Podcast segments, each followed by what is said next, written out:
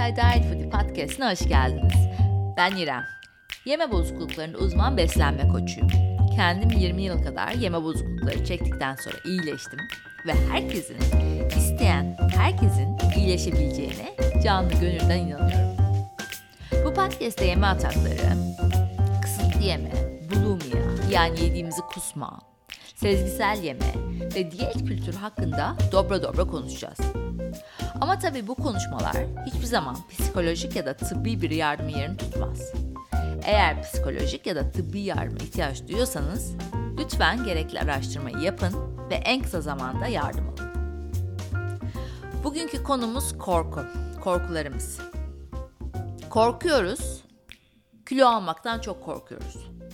Zayıf olmak sanki her şeyi bir anda iyileştiriyor gibi geliyor bizim o hasta ruh halimize. Danışanlarından aynı şeyleri duyuyorum. Mesela bitirmesi gereken bir test projesi var ya da sıkıntılar yaşıyor iş yerinde.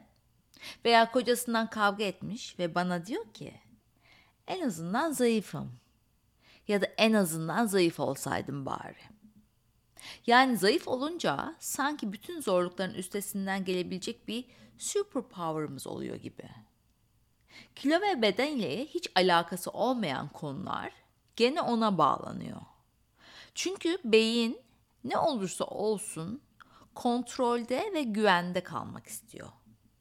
Dış etkenlerden onu zorladı, dış etkenler onu zorladığı zaman yani ne bileyim kocasıyla tartıştığı zaman ya da ödevini yetiştiremeyeceğini anladığı zaman kontrol altına alabileceği şeyleri kontrol altında tutarak anksiyetesini bastırıyor. En kolay kontrol altına alabilecekleri neler? Yedikleri, yemedikleri, kısıtladıkları yani. Kısaca bedeni. Dünya yansa bedenini kontrol altına alıp kontrol duygusunu bastırıyor. Dolayısıyla anksiyetesini dindiriyor. Neden kilo almaktan bu kadar korkuyoruz peki? Zayıf olunca ne oluyor? Zayıf olmak istiyorum cümlesi hayatımızdaki birçok tatmin edilmemiş duygunun dışarı çıkış hali aslında. Zayıf olmak istiyorum demek, bazen sevilmek istiyorum demek. Bazen görülmek, duyulmak istiyorum demek. Bazen korunmak, sarınıp sarmalanmak istiyorum demek. Bazen kabul edilmek istiyorum demek. Bazen kocamın beni aldatmasından korkuyorum ve koşulsuz, şartsız sevildiğimi bilmek istiyorum demek. Ve bu liste daha uzayıp gidiyor. Hep seanslarda da söylüyorum. Burada da tekrarlayayım aslında. Yeme bozuklukları hayatımıza bize zarar vermek için değil ama bizim hayatımızı bir şekilde daha kolaylaştırmak veya kabul edilmemizi sağlamak için giriyor. Bir zamanların safety blanketi yani güvenli battaniyesi çocukların vardı ya güvenli battaniyeleri hep onunla uyurlar, onunla uyanırlar. Tatile ondan giderler falan. Yani bir zamanların safety blanketi, güvenli battaniyesi zamanla straight jacket'e yani deli gömleğine dönüşüyor. Bizim hayatımızı bir hapishane haline getiriyor. Peki biz gerçekten neden korkuyoruz? Bunun birkaç sebebi var. Mesela kontrolü kaybetmekten kesinlikle çok korkuyoruz. Eğer kilo alırsam kontrolü sağlayabildiğim tek konuda da başarısız olurum korkusu yatıyor. Gram gram yemeklerin tartılması, kilonun gramı gramına kontrol altında tutulmaya çalışıl çalışması, çalışıl çalışılması, çok akıllı saatlerimizde kalorilerimizin, adımlarımızın sayılması, diyet aplikasyonları ile makro, mikro, protein, yağ gibi bilinmemiş şeyin sayılması hep bu kontrol altında tutma kaygımızdan kaynaklanıyor. Hayatımızda olan bu sayaçlarda bizi kontrol altında hissettirerek rahatlatıyor. İşin tuhafı arkadaş çevremizde, sosyal medyada, diyet kültüründe de çok takdir edilen davranışlar bunlar. Daha bugün bir seansında danışanım söyledi. Eskiden diyetisyenlerle çalışırken seyahate çıkacaksa tartısıyla çıkarmış. Ha, iki farklı tartı arasında bir oynama falan olmasın diye maazallah. Ve bu diyetisyenler tarafından örnek gösterilen bir davranışmış. Ha, ne kadar dikkat ediyorsun, ne kadar disiplinlisin falan gibi. Benim de buna benzer bir şey yapmışlığım var. Ee, seyahate tartıyla çıkmak. Bavuluma evdeki normal tartım sığmadığı için kendime sadece iki ayağımın sığabileceği kadar küçüklükte taşınabilir boyutlarda bir tartı almıştım. Hatta bir tatilimizi hatırlıyorum. Gene tartımla gitmişim ve otel odasında iki banyo olduğu için iki tane de tartı vardı. Etti mi sana toplamda üç tartı? Ha, hap kadar odada. Tam bir güler misin, ağlar mısın durumu. Gerçekten çok acı. O güvenli sandığın battaniyenin deli gömleğine dönüşmesinin en güzel örneği belki de. Peki başka neden korkuyoruz? Ya ben bu yeme işini çok sever de alışırsam, üstüme bir rahatlık gelirse salarsam dan çok korkuyoruz mesela. Ee, peki o zaman ne olur diye soruyorum. Kilo alırım diyor. Kilo alırsan ne olur? Bir sürü elbisem var. Çoğu designer. Onlar üstüme olmaz. Zaten canım giyim, giyinip kuşanmak da istemez. Niye? Ee, ne bileyim çünkü ben hep tip top zayıfımdır. Peki biraz kilo alsan ne olur? E, o zaman kendime yabancılaşırım. Nasıl yani?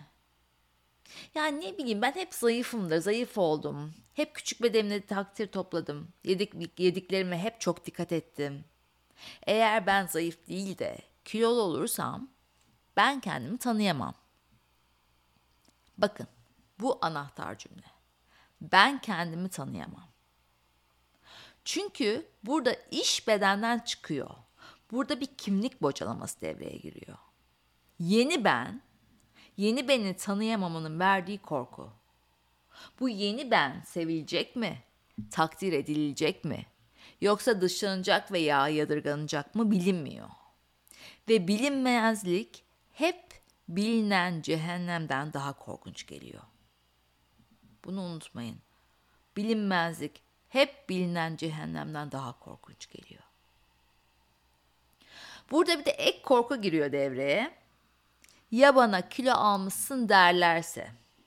Çünkü toplumumuzda biliyoruz ya kimse herkes yürüyen bir tartı. Herkes birbirinin kilosu hakkında çok duyarsızca yorum yapabiliyor ne yazık ki.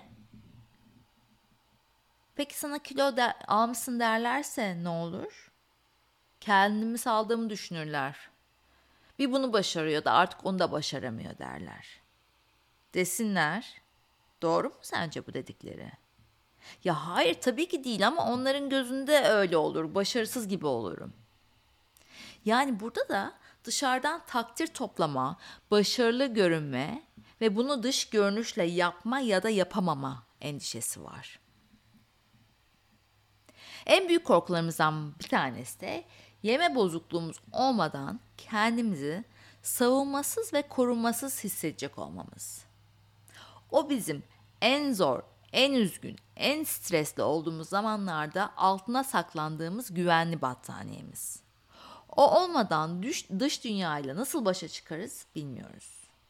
Çünkü tıkınarak yiyerek, kusarak ya da yediklerimizi tamamen kısıtlayarak aslında duygularımızı uyuşturuyoruz. Odağımızı değiştiriyoruz. Odak o sıkıntılı duygulardan bir anda yemeğe, bedene yönleniyor. Asıl problemi unutuyoruz o sırada. Hayat gene dertsiz kedersiz oluyor. Peki şimdi bu çiğ duygularla nasıl başa çıkarım diyor danışan. Yeme e, bozukluğunu elinden alırsak onun. Haklı da çünkü o kadar uzun zamandır o zor duyguları uyuşturuyor ki onlara nasıl tahammül edeceğini bilmiyor. Kocasına kavga ediyor, mutfağa koşuyor. Arkadaşları partiye davet etmiyor, buzdolabına gidiyor. Ya da tam tersi tamam artık kısıtlarsak, tamamen yemeği bırakırsak bütün bu problem devam etse bile en azından yemeği ve bedenini kontrol edebileceği duygusuyla anksiyetesini bastırıyor ve rahatlıyor. En başta dediğim gibi belli bir amaca hizmet ediyor yeme bozuklukları. O yüzden onlardan ayrılmak çok ağrılı ve zor bir süreç. Tıpkı toksik bir ilişki gibi yani bir kadın erkek ilişkisi ya da e, bir partner ilişkisi düşünün. Çoğumuz yaşamışızdır bize iyi gelmeyen ilişkiler. Hani vardır ya o toksik adam aşık olmuşuzdur.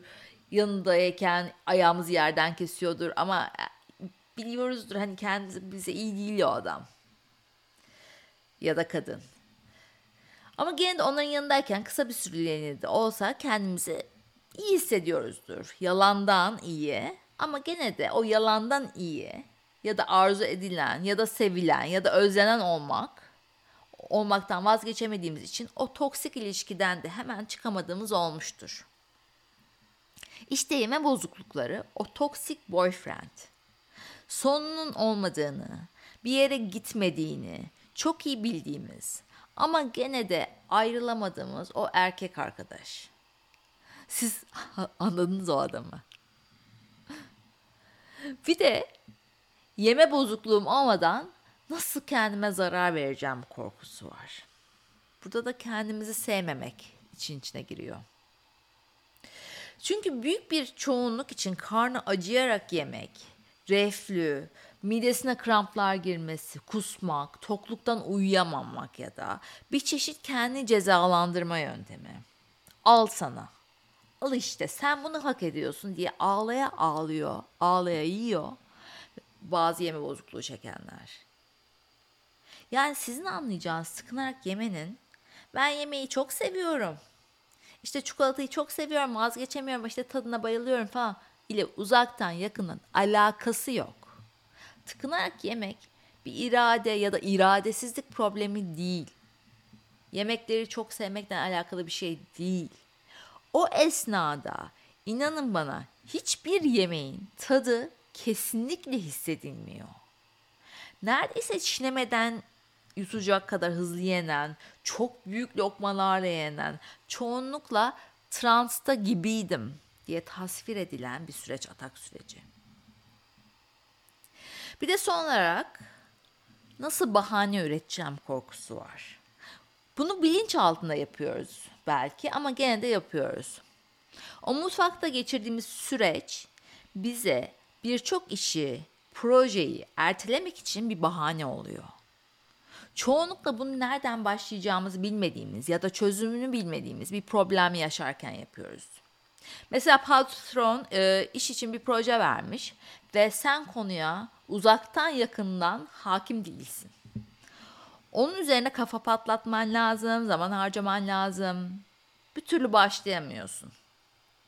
İşte böyle anlarda yeme bozukluğu battaniyemizin altına girip mutfağa koşuyoruz. Yemek, mutfak, tıkınmak, beden endişeleri, kilo hem bize asıl problemi ertelememiz için zaman kazandırıyor hem de daha da önemlisi buradaki problem ve endişeler tanıdık problemler. Öbür taraftaki projeyle olan e, ilgili problem tanınmadık, bilinmedik problem. Unutmayın ne dedik başta da beyin hep tanıdık olanı seçiyor. Peki senin en büyük korkun hangisi bu saydıklarımızdan? Ekleyeceklerim vardır mutlaka. Benimle Instagram üzerinden paylaşırsan çok sevinirim. Umarım bu bölümde kendinizden ve yaşadıklarınızdan bir şeyler bulmuşsunuzdur. Ve ufacık da olsa yeme bozukluklarından yaralanmış bir cana faydam dokunmuştur. Lütfen kendinizden vazgeçmeyin. Unutmayın günden güne, öğünden öğüne iyileşiyoruz. Eğer iyileşmek için desteğe ihtiyacınız olduğunu düşünüyorsanız ben yeme bozukluklarında uzman beslenme koçuyum. Online danışan alıyorum. Bana Instagram'dan at antidietfoodie'den ya da web sayfamdan www.iremvlazo.com'dan ulaşabilirsiniz. Bu podcast'i faydalı bulduysanız, yorum bırakırsanız ve takibe alırsanız görünürlüğünü arttırarak daha fazla kişiye ulaşmasını sağlarsınız. Tekrardan zaman ayırıp dinlediğiniz için sonsuz teşekkürler ve sağlıklı kalın.